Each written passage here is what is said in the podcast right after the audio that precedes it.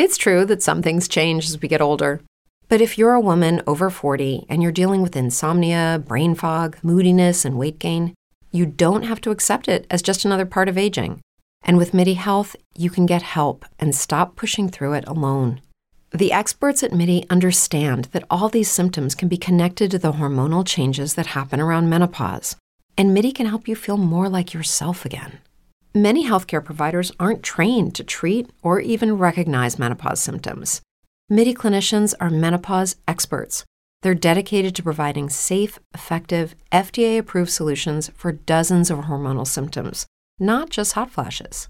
Most importantly, they're covered by insurance. 91% of MIDI patients get relief from symptoms within just two months.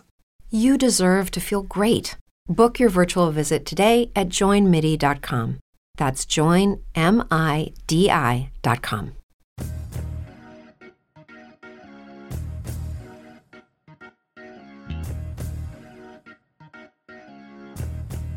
Hello and welcome to There Is No Offseason, the Dynasty Baseball podcast at Baseball Prospectus. My name is Jesse Roche. I'm a writer and ranker at Baseball Prospectus, responsible for the top 500 Dynasty rankings and the top 500 Dynasty prospects. It has been a while since the last episode with Geoff Pontes of Baseball America. Fantastic episode about the Major League Draft. Please go check that out. I've had a cough over the last month, so I felt like not subjecting listeners to that on a podcast. So that's my reasons for why I have not recorded until now. So there's a lot to cover over the next episodes starting with today. And today's episode, I'm going to focus on players at the AAA level, prospects at the AAA level who have yet to debut at the Major League level, and who may arrive down the stretch and impact your fantasy teams. And I'm going to start with five pitching prospects, some of which I wrote about last week at Baseball Prospectus. Go check out my article. And there will be others in that article that I am not going to get to today. So, again, please go check out that article. And by the time this podcast likely drops, another article will be out, will be out detailing hitting prospects, um, some of which I am not going to be discussing today. So let's start with pitching prospects. And the pitcher that headlined my article and the pitcher I want to talk about first today is a long, the prospect team at Baseball Prospectus has long been a fan of this pitching prospect. Connor Phillips, a right handed pitcher for the Cincinnati Reds. He's in AAA. He's had sort of an up and down run in AAA uh, after dominating AA Southern League for the first half of the season with the tacky ball. And he's definitely one of those pitching prospects who benefit from the tacky ball uh, rather than detracting from stuff. He actually had the best command of his career in Double A, and that's saying something for a player who has always had elevated walk rates. His walk rate in Double A was 9.5%.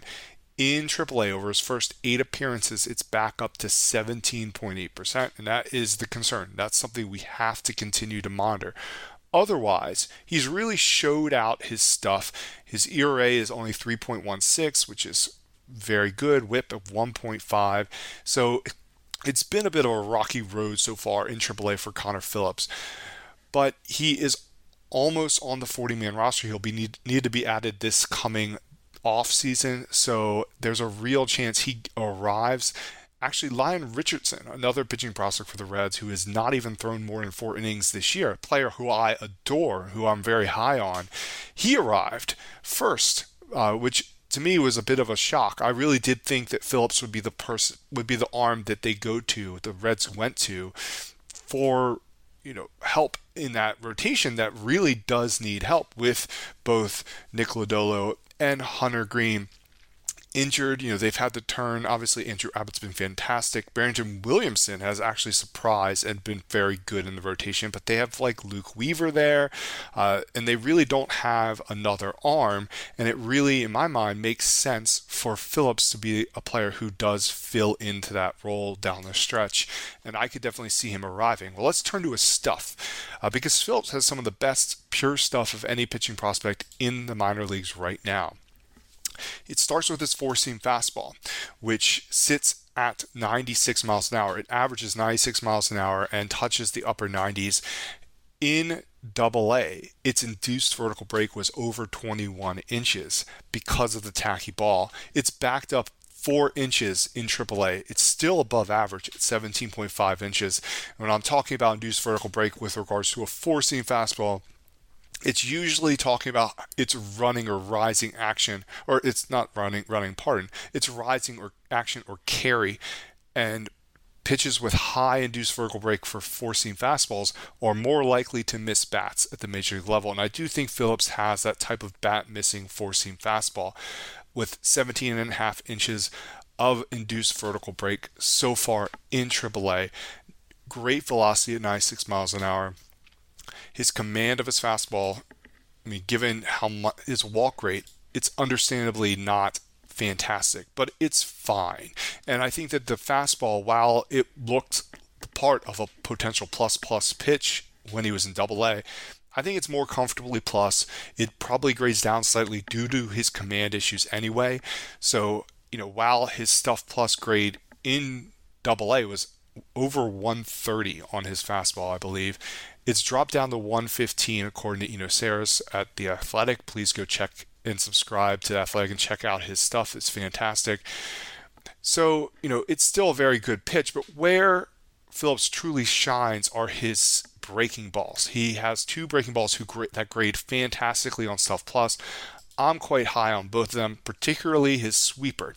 It averages almost 85 miles an hour with almost 13 inches of sweeping action and it's a big bat misser. So far in AAA, it has a whiff rate of 51.1%.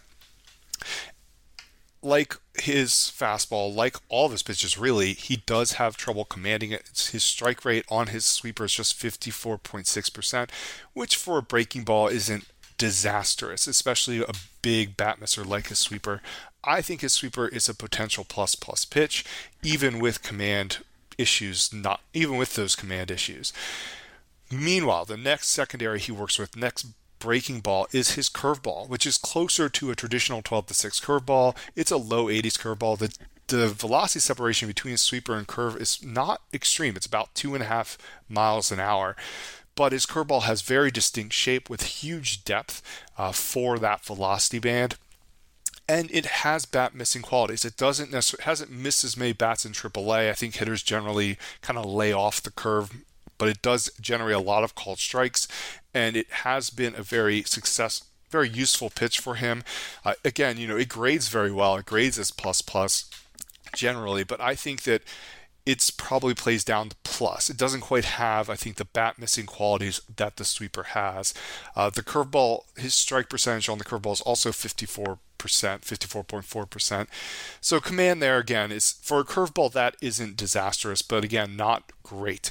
And you it won't be really surprising for a player who has a 17.8% walk rate that the that the strike rates on these pitches are going to be borderline to below average. Finally, he throws a changeup, which Statcast often misidentifies, and Statcast does misidentify pitches all the time. So, you know, when you're looking at stuff plus grades, for example, you must take that to, into account because a lot of the pitches either are grouped into one pitch group or they're identified incorrectly. So, Statcast identifies his changeup as a sinker often. His changeup has actually, on its own, has decent qualities. You know, has decent velocity separation from his fastball, and it has very good depth of vertical depth separation from his fastball as well, and you know decent running separation from his fastball in general. Most aspects of his changeup do trend above average, except for the velocity separation, which is sort of like borderline. But the big issue is they just cannot command it at all. Uh, and that's one reason why he just barely ever throws it. His uh, pitch usage on his changeup is 4.3%. His strike rate on his changeup is 1 in 3, 33.3%. He generates whiffs, whiffs with the pitch when he actually can get hitters to chase it or actually locate in the zone. But his command's very poor on his changeup.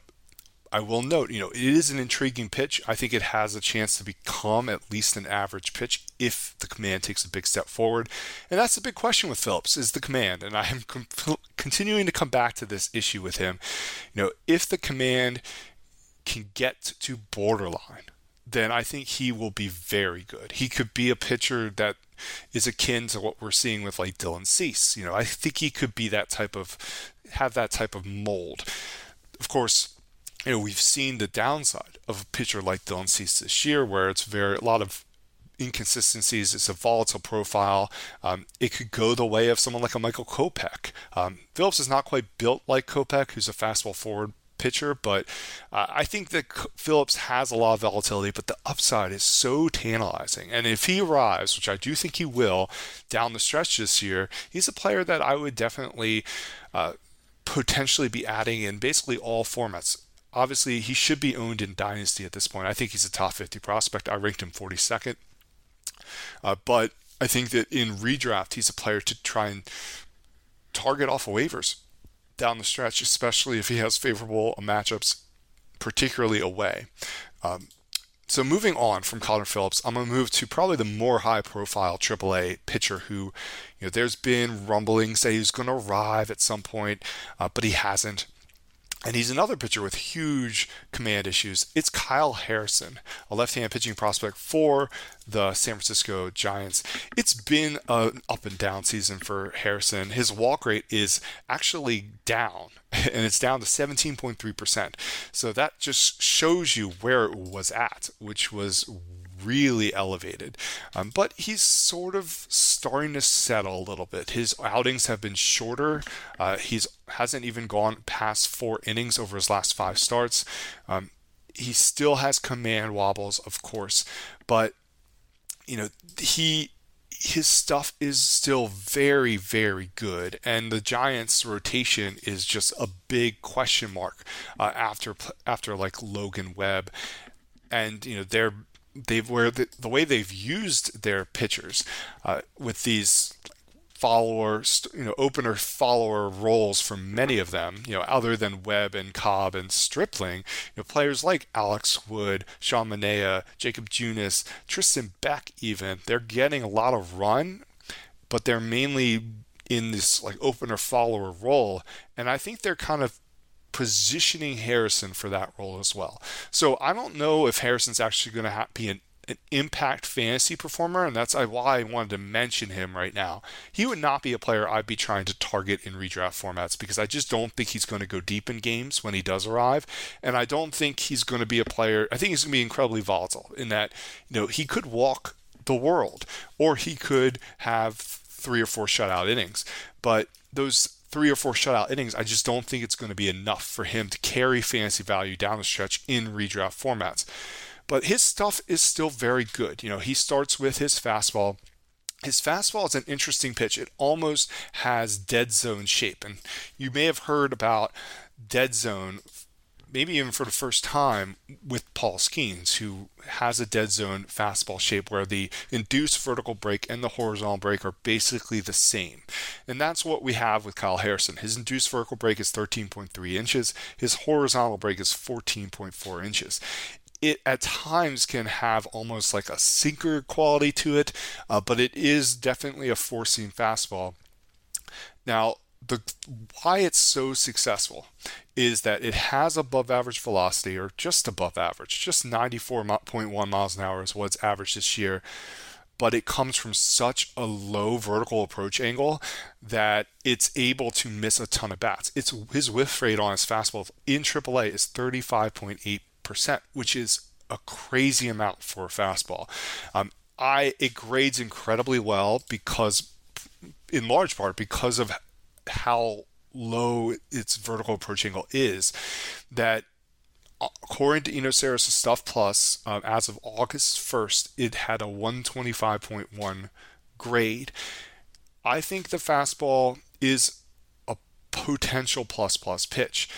The problem is command. Um, and his fastball command is, of course, not great. You know, and I think that's one of the that's just going to be an ongoing theme with these couple pitchers. And after the fastball, he has a, a slider slurve pitch. I think it's designated often on Statcast as a slurve um, because it's a slider that has depth and plenty of sweep, but it doesn't quite have traditional slider depth. It's got it doesn't have traditional curveball depth. It's that weird in between range, um, and it's also grades fairly well, uh, but you know, I just it's not as effective as I think a lot of people thought it would be. I think a lot of people say it's a potential plus pitch. I think that its shape, it's weird, its in between shape actually causes it to play down. It doesn't miss as many bats as you'd expect.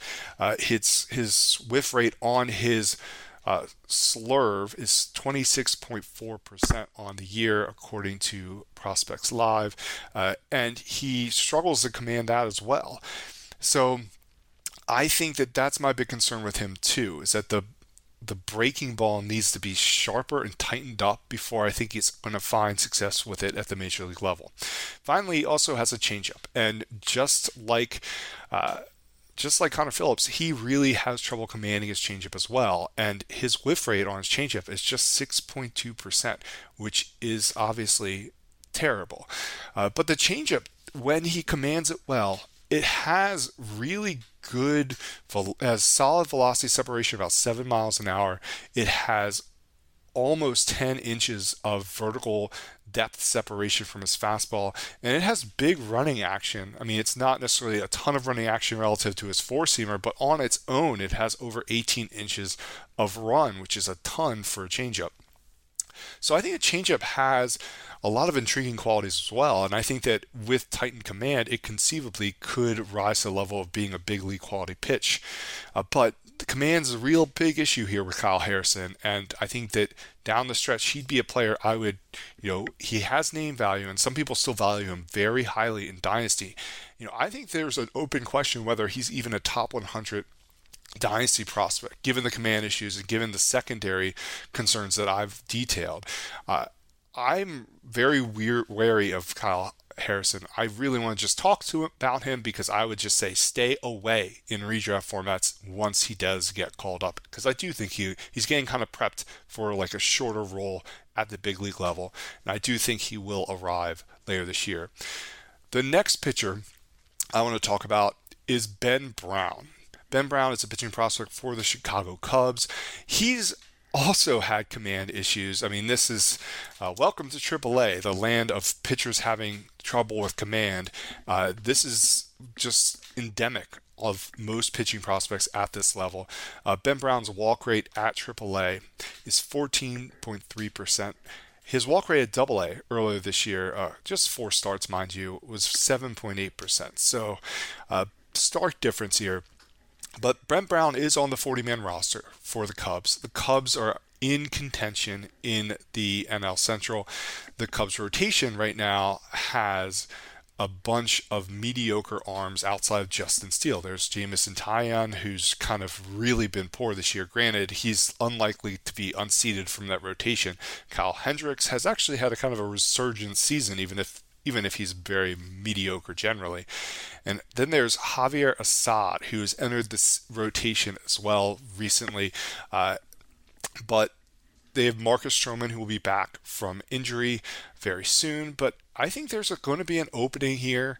I think Ben Brown's the one that makes the most sense to fit into it because he is on the 40 man roster and he has big league stuff. I mean, Ben Brown has uh, very underrated stuff. He has a very unique pitch in general. He has a power curveball that often gets identified as a slider by StatCast. It's a curveball that sits over 85 miles an hour uh, with huge depth for a pitch at that at that velocity. His uh, induced vertical break on his curve is basically negative five, which is huge for a pitch that comes in that hard.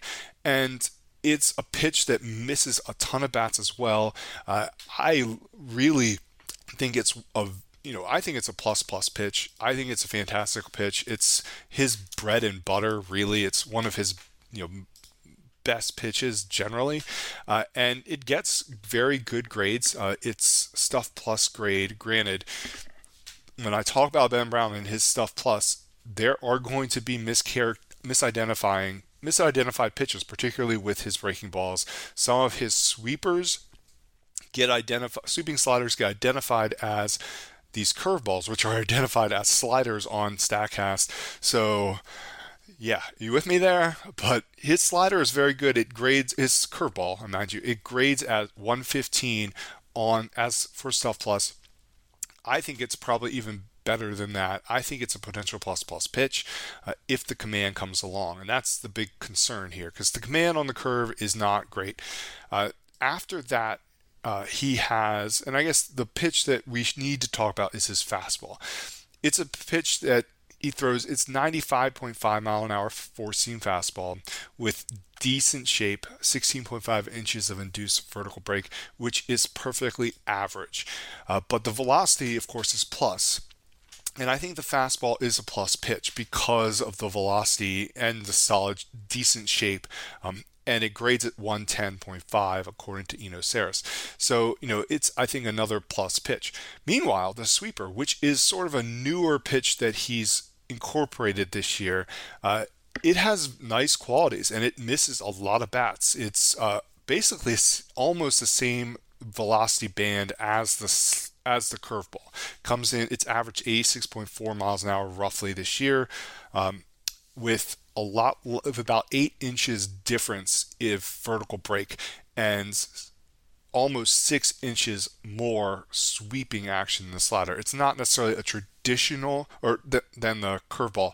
It's not necessarily a traditional sweeper. The sweep is just 8.1 inches. So, but it gets categorized as that. I personally think it's a slider, and I think that its velocity, the depth it gets, and its sweep are all plus. And I think that it's a very good pitch. And adding this pitch to his repertoire is huge. I mean, I'd argue that, that this pitch is potentially also a plus plus pitch along with this curveball.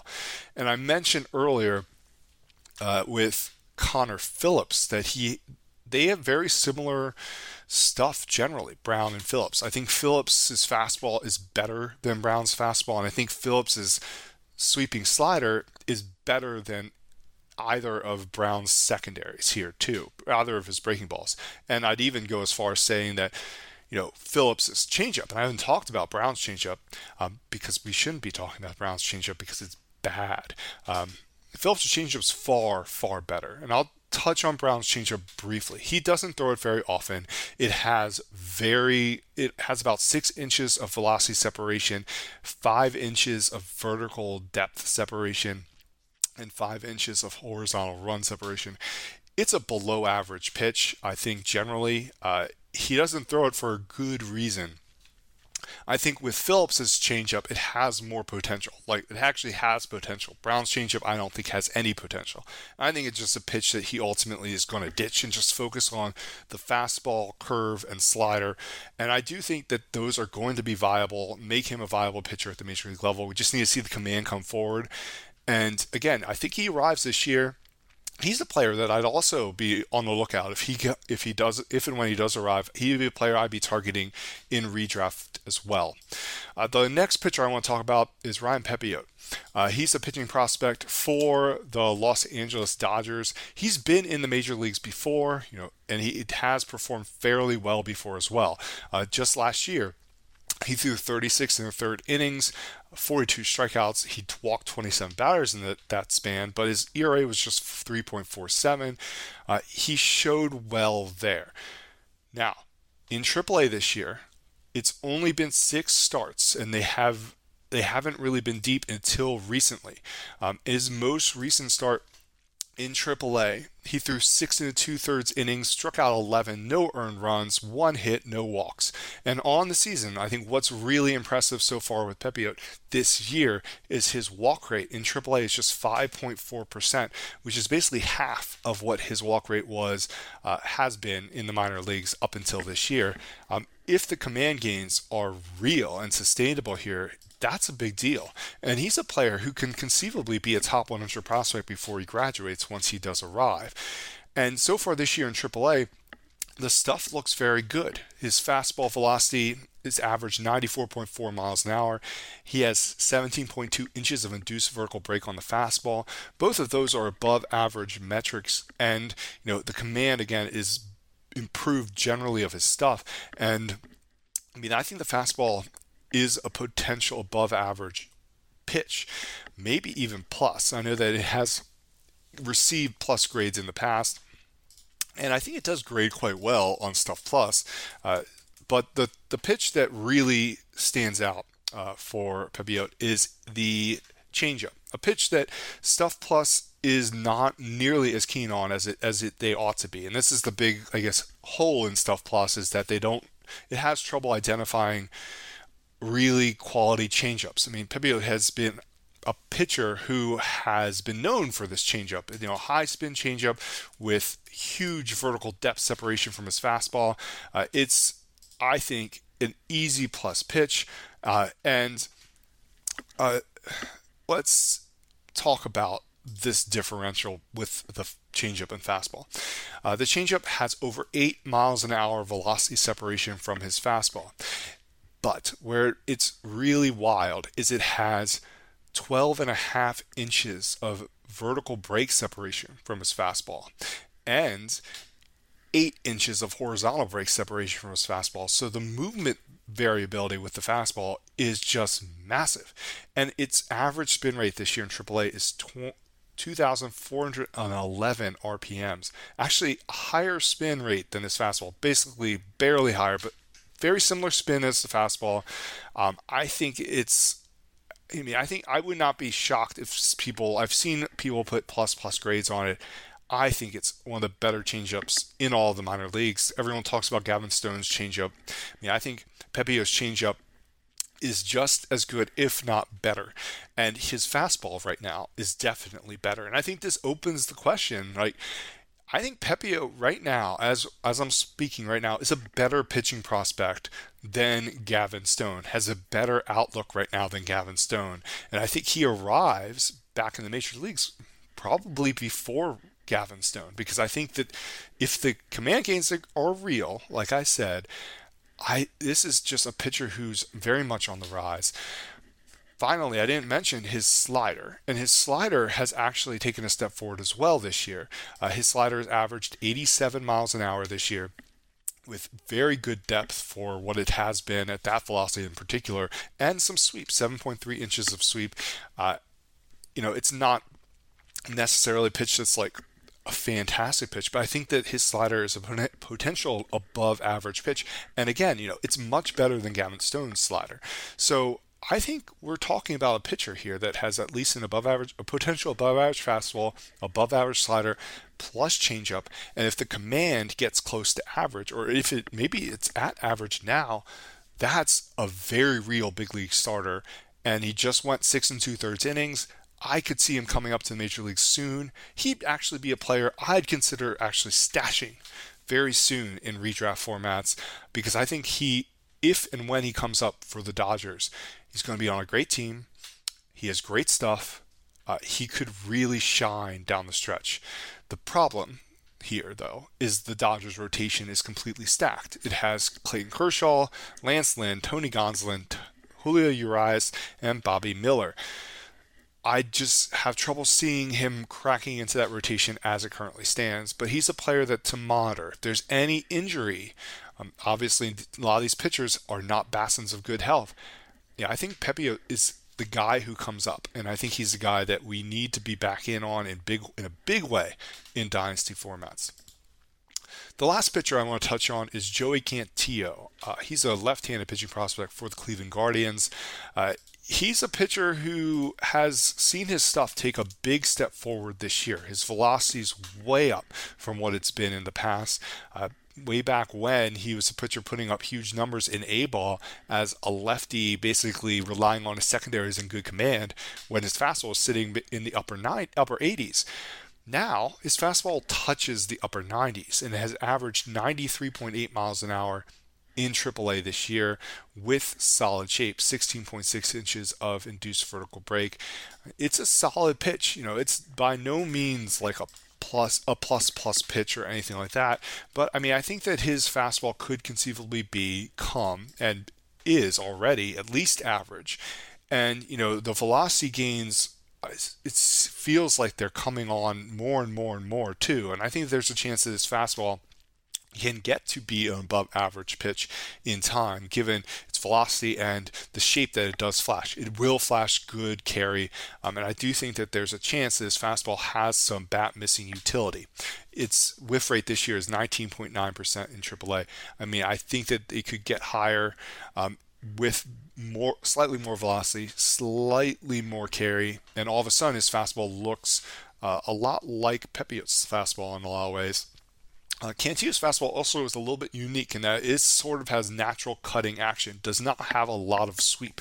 Um, but uh, I do think that the fa- his fastball can be a very successful pitch at the major league level. Behind the fastball, he has a three distinct secondaries in a changeup as the primary. Then there's a slider and a curveball. Uh, of these pitches, the best pitch in my mind is the slider. Uh, his slider has some. It's it's average 84.2 miles an hour. It has decent depth and it has some sweep, and the slider has performed very well this year for him. I think it's a potential above average pitch.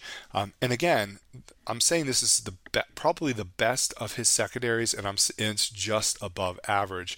You know, Cantillo is not a player who's going to blow you away with his stuff.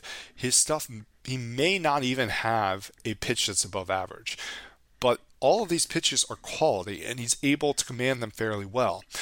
Um, after the slider, his other breaking ball is a curveball. Uh, it's about 76 miles an hour. It's a huge breaker. It has tons and tons of depth. These types of curveballs never really grade that well, but it has a lot of bat missing utility for him. His whiff rate on his curveball this year in AAA is 60%, which is wild. Um, on a Stuff Plus model, his curveball is a grades as a borderline pitch. Stuff Plus does not like curveballs that lack velocity. And, you know, again, his velocity on his curveball just 76 miles an hour average. And I do think at the major league level, he may not, he's unlikely to miss as many bats with this pitch.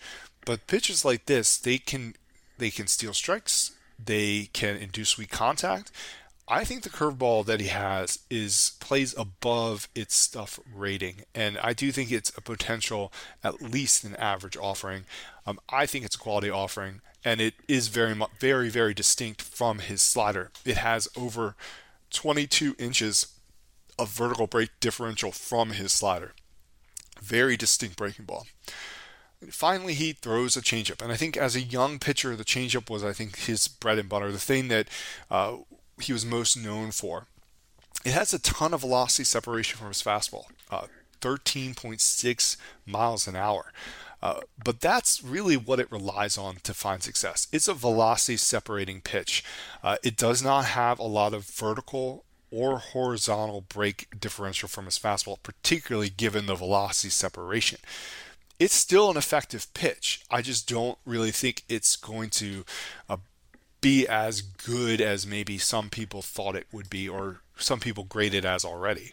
I think it has the chance to be an average offering as well, just because he has good command of it mainly, and the velocity separation should help keep hitters honest. So I do think it has some utility. Again, you know, it's another pitch that has missed a lot more bats than you'd expect given its you know metrics. Its whiff rate in AAA this year is 48.1%. So both the changeup and curveball have been huge bat misters for Cantillo in AAA. Uh, I'm not nearly as keen that they're gonna that that's gonna continue for him, but still, we're talking about a pitcher who has potentially four average, at least major league average pitches. That has a lot of utility as a back end rotation piece. You know, I think he could be a maybe even up to like a four starter. I think it's more likely he settles as like a five, but I do think there's a future here for him in the rotation. I think the thing to monitor with Cantillo is the command this year has been on you know uncharacteristically off. His walk rate on the season is 13.4%. That's including his performance in AA and in AAA. Uh, you know, I have to expect that that comes down and, and improves. Uh, with more reps. You know, he is still quite young. Uh, he's just 23 years old. He is on the 40 man roster, and the Guardians have had a carousel in their starting rotation. Uh, right now, as I speak, you know, they have uh, four rookies in their rotation right now, and Noah Syndergaard. You know how long Xzavion Curry is able to stick in the rotation. I mean, he's probably better utilized in a relief role where he can kind of rely on where his fastball can play up and he can thrive there. Um, he's been okay in the rotation, so I think he's going to get a little bit more run.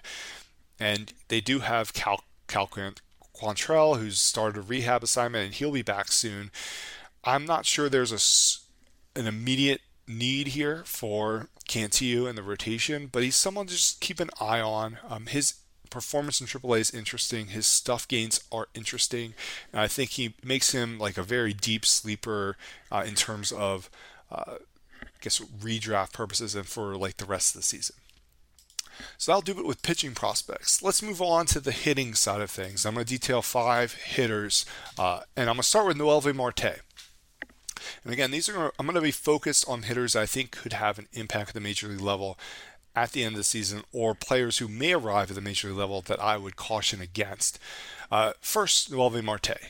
Uh, Noelvi Marte is on the 40 man roster. He's up in AAA and he's performing quite well. In fact, he's performed very well in the season, other than a slow start in AA. And there, I think there is some prospect fatigue settling in with Marte. You know, he's been on our radars for a long time. He was an, a high-profile international signee in 2018, and it's just been a very typical slow climb through the system. He's just 21 years old. He's up in AAA now. Uh, he's on the cusp of the major leagues. The big issue here for his short-term uh, potential impact at the major league level is the crowd up at the major league level in the infield. They have Elly De La Cruz, Mac, Mac McLain, Christian Encarnacion Strand, Spencer Steer is moving back back and forth between the outfield and third base. They have Jonathan India, who's currently on the IL, and of course they have Joey Votto at first base and designated hitter. So it's very crowded, and I think that it may need they may need an injury to free up time for Marte. But I do think Marte is a player who could potentially push for playing time down stretch. This is a team that has playoff aspirations. They're right in the hunt, and I think that we could see Marte be a player who comes up and surprises a lot of people. Um, you know, he is a high-profile prospect, so I guess it shouldn't become as too much of a surprise if he performs, but. I think he's a player who a lot of people, uh, at least in my take, is a lot of people underrate. You know, Marte has actually very good bat to ball ability. His zone contact rate this year in AAA is almost 90%, which of course is fantastic. But this is nothing new. He's had solid bat to ball ability for a long time now. Uh, the power has always been there as well. His 90th percentile exit velocity in AAA is over 106 miles an hour, which is firmly above average.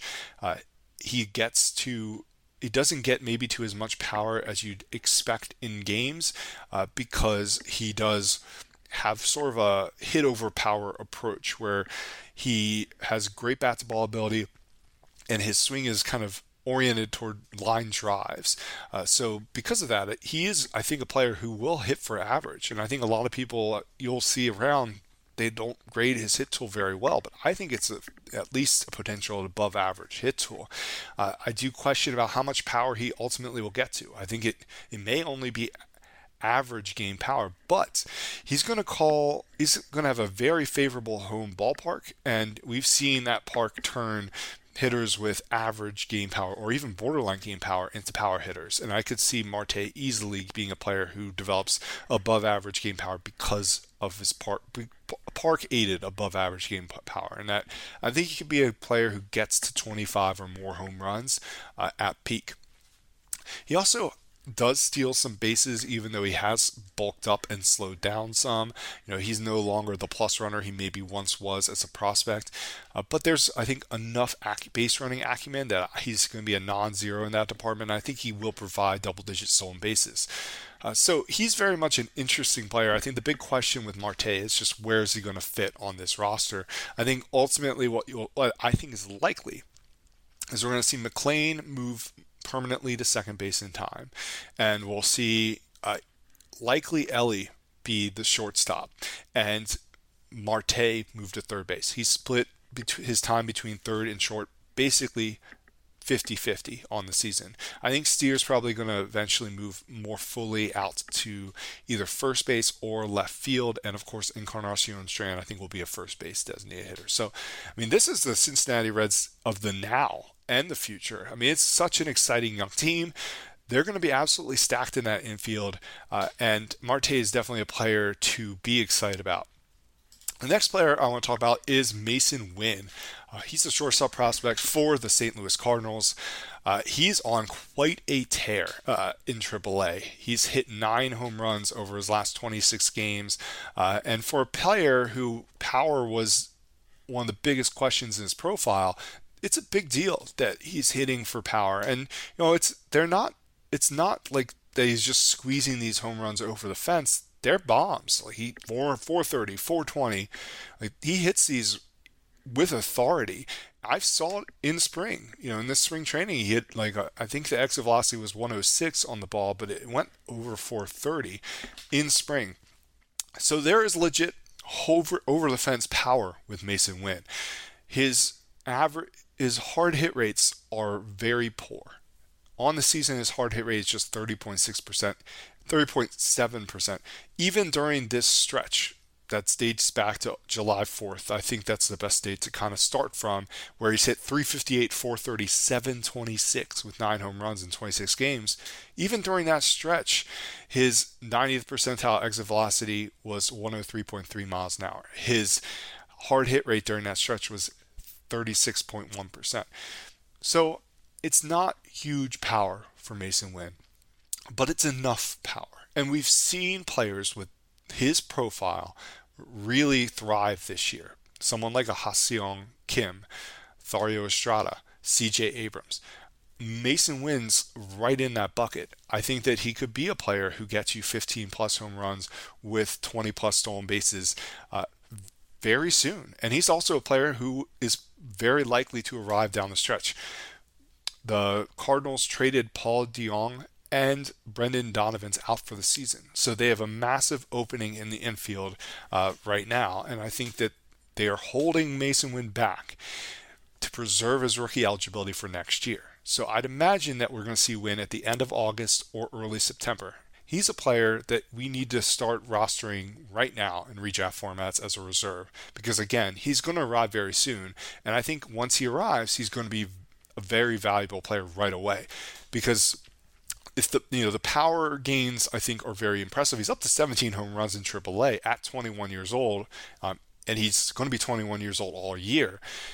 Uh, it's just pr- pretty remarkable. And the upper ends of his exit velocities are not nominal. His max exit velocity is 110.1 miles an hour. I mean, there is juice in the bat.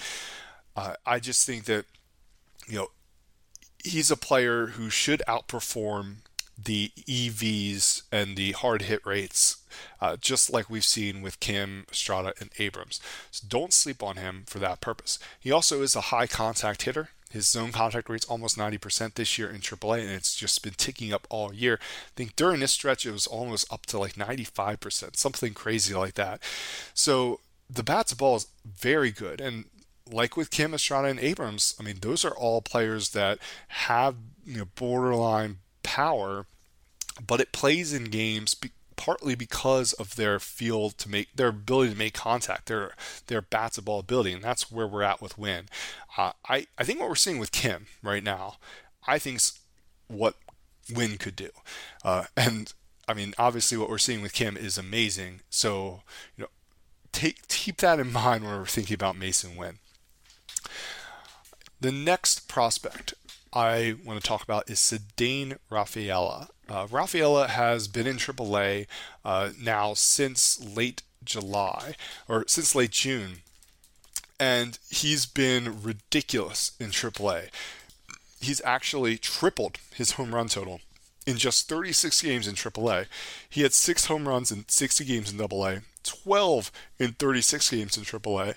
Uh, it's just been a massive home run binge he's such a unique player generally on the season. I just want to talk about season line. I think it's kind of going under the radar. No one's really talking about it. He's hit 305, 347, 524 with 18 home runs and 34 stolen bases. Now, there is very intriguing power speed upside here with Rafaela. He's not the biggest guy. He's just listed at five foot nine, um, and the power is not um, not through the roof, but it's pretty squarely average raw. His 90th percentile exit velocity in AAA is 103.8 miles an hour. He's of course hitting for a ton of power in AAA, uh, and of course he's a plus runner. He has tons of speed. He's a great defender. I mean, that's I think the the best tool he has is his glove, um, and he can play a very good center field and he plays shortstop very well. Um, I think that defense is going to give him a very high floor for fantasy, and that he's going to have a role. It's just about is it going to be a fantasy impact role? I mean, if he can get to his power and speed in games, it's going to be impact. Um, I think there's 2020 upside here with Rafaela. The big issue is the hit tool you know, he may be hitting 305 on the season, but there is a very real problem with his approach. It's incredibly aggressive. In AAA, his swing rate was is, has been 56%, and his chase rate is 44.6%. It's incredibly aggressive approach, and the his contact rate as a result of all that chasing of, of his disastrous plate approach is below 70% in AAA, 68.8%.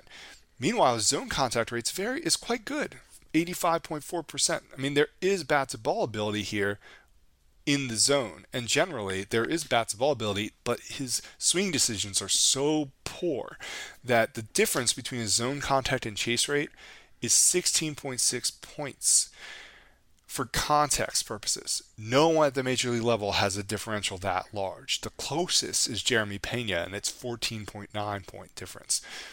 And we've seen the issues that Pena's had this year, uh, you know, performing and getting to his power, and of course his speed in games. You know, I think Pena is an interesting comp to Rafaela in a lot of ways. As a very good defensive player that has fantasy viable tools, but underperforms because of his plate approach. Uh, I'm not saying that Rafaela is Pena. I mean, Pena is looks like the prototypical elite baseball player with his frame and a lot of what he brings to the table. Rafaela does not. I think that that is a path he could take, though. Uh, and I'd also mention Cristian Pache as a path that he could take as well as a fantastic defensive player whose bat just never gets going at the major league level because of the approach cons- approach issues that he has. So the hit tool risk is very extreme for Rafaela.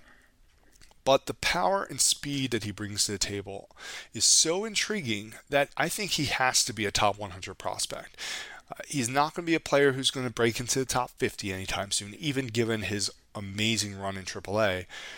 But the power and speed is so intriguing. He's on the 40 man roster. He likely he could conceivably arrive as soon as this year. I mean, the Red, the Red Sox have been benching Jarren Duran and Alex Verdugo often versus left-handed pitching, and Rafael is a righty. It would make sense for Rafael to come up and at least be a short side option for that in that outfield. Of course, you know Duvall and Refsnyder are competent short side pieces technically for the Red Sox. Although, I mean, I think calling Refsnyder a competent short side piece is maybe a massive stretch, but I could see Rafaela breaking in and getting decent run um, as a backup outfielder who, you know, maybe sees spells Trevor Story at shortstop on occasion, uh, and you know gets more playing time than maybe you'd expect down stretch, and gives like a nice little power speed boost for teams that are really desperate for it in redraft formats. So he's a guy definitely to put on your radar and keep him there. Uh, the next player I want to talk about is Darell Hernaiz. He is a shortstop prospect for the Oakland Athletics. Oakland has been calling up everybody under the sun up to the major league level. Hernaiz is not on the 40 man roster, but he needs to be added after a season. Uh, they have Nick Allen right now, who's actually performing okay at the moment at shortstop. Zach Gelof, of course, is thriving at second base. You know, I, if Allen gets hurt or gets or struggles, I could see Hernaiz being the guy they turn to and bringing up to play short. He's had a fantastic season between double and triple A. on the year, and this again, a player I think not not a lot of people are talking about. He's hit 338, 398, 493 between the two levels. 338 average. Uh, just truly incredible uh, performance this year. And it's not a punchless profile. There is legit pop here. In AAA so far, uh, over 88 uh, bad balls. His 90 is uh, his average exit velocity is 90.6 miles an hour. His hard hit rate's 42%. Uh, his zone contact almost 87%. Contact rate almost 83%. This is a high contact hitter who has legit power. The problem with Hernaiz, I think, from a fantasy perspective, is that he doesn't lift. Uh, his average launch angle is just 2.2 degrees. His ground ball in AAA, his ground ball rate in AAA is 52.4%. You know, there's just not a lot of. it's a it's a profile that's built for contact uh, and contact to all fields. It's a hit over profile, uh, hit over power profile, but he should be able to hit for average, provide some power. Uh, he has 10, he's 10 for 13 in stolen bases. I mean, he's not necessarily a burner, but there's enough speed there that maybe he can get to double digit stolen bases. You know, last year he did steal 32 bases. You know, he's not going to be a guy who's likely to steal 20 plus, but you know, Os, Os, Osleivis Basabe recently got called up for the Rays, and Hernaiz is a guy I easily prefer to him. They have somewhat similar profiles, but Hernaiz is a lot um, more, uh, I think, bats a ball ability than Basabe does uh, these days because Basabe's kind of uh, regressed in that regard. So I really like Hernaiz. I think he's a top 150 prospect. I rank, ranked him way back uh, in July. Uh, I ranked him at 119. So I'm obviously quite high on him. I'm sure relative to most people in the industry as well. Uh, but you know, don't underrate him. And again, you know, the Athletics are moving everyone up right now. I could definitely see him, you know, being up in the major leagues down the stretch and get having a meaningful everyday role uh, for the Athletics. Uh, the last hitting prospect I want to talk on about is probably the one that I'm easily the lowest on the industry, just about on, and it's Everson Pereira, outfield prospect for the New York Yankees. Uh, Pereira uh, I know that some have him within their top 50 uh, for dynasty purposes. Some have him within his, their top 25 for dynasty purposes.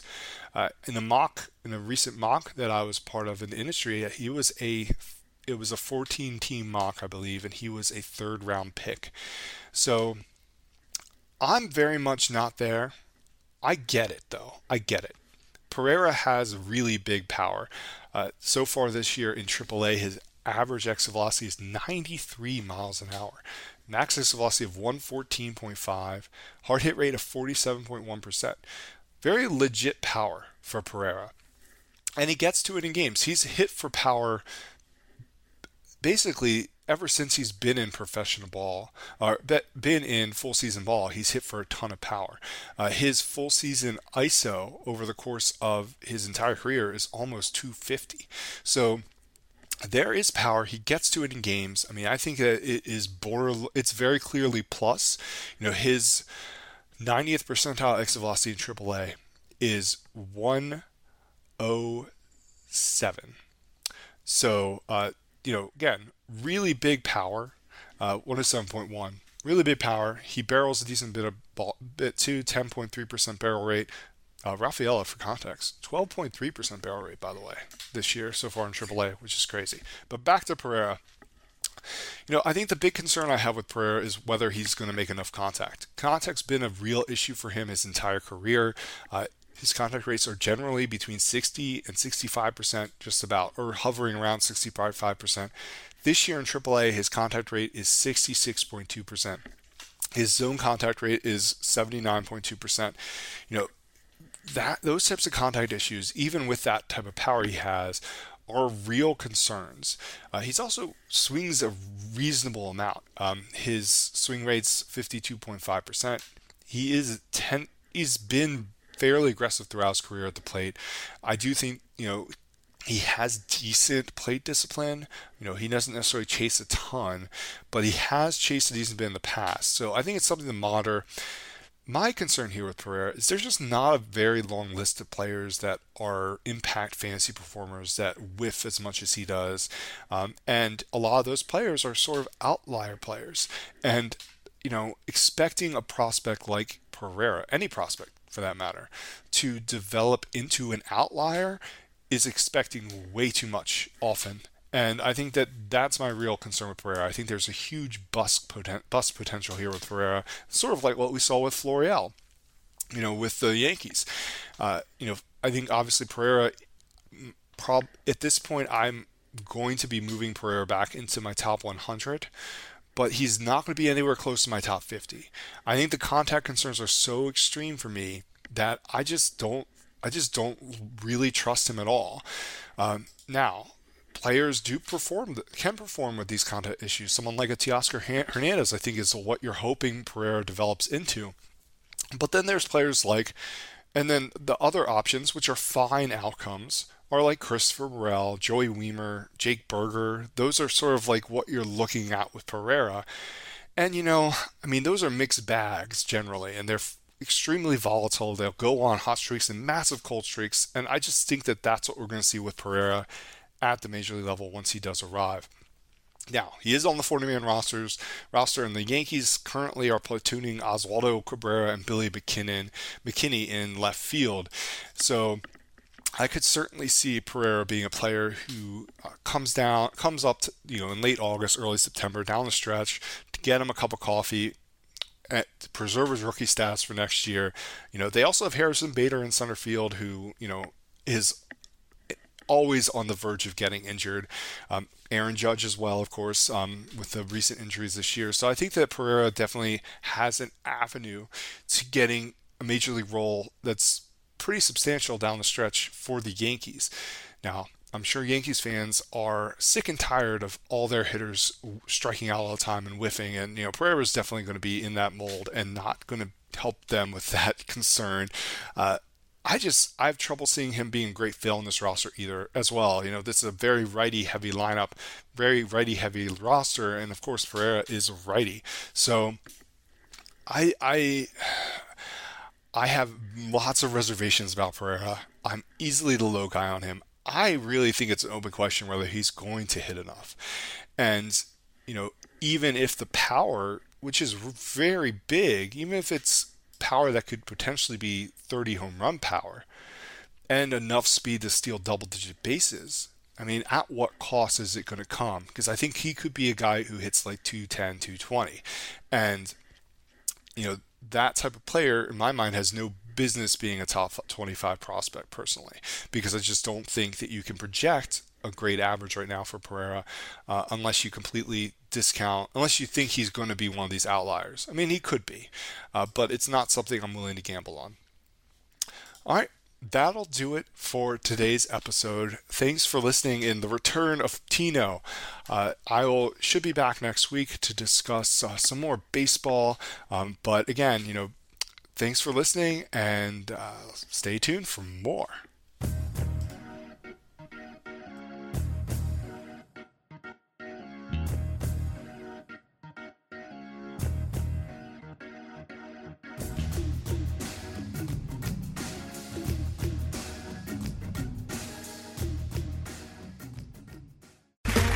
Okay, round two. Name something that's not boring. A laundry? Ooh, a book club. Computer solitaire, huh? Ah, oh, sorry, we were looking for Chumba Casino. That's right. ChumbaCasino.com has over 100 casino style games. Join today and play for free for your chance to redeem some serious prizes. ChumbaCasino.com. No purchase necessary. Full prohibited by law. 18 plus terms and conditions apply. See website for details. It is Ryan here, and I have a question for you. What do you do when you win? Like, are you a fist pumper? a woohooer, a hand clapper, a high fiver. I kind of like the high five, but if you want to hone in on those winning moves, check out Chumba Casino. At ChumbaCasino.com, choose from hundreds of social casino style games for your chance to redeem serious cash prizes. There are new game releases weekly, plus free daily bonuses. So don't wait. Start having the most fun ever at ChumbaCasino.com. No purchase necessary. VGW. Void were prohibited by law. See terms and conditions. 18 plus.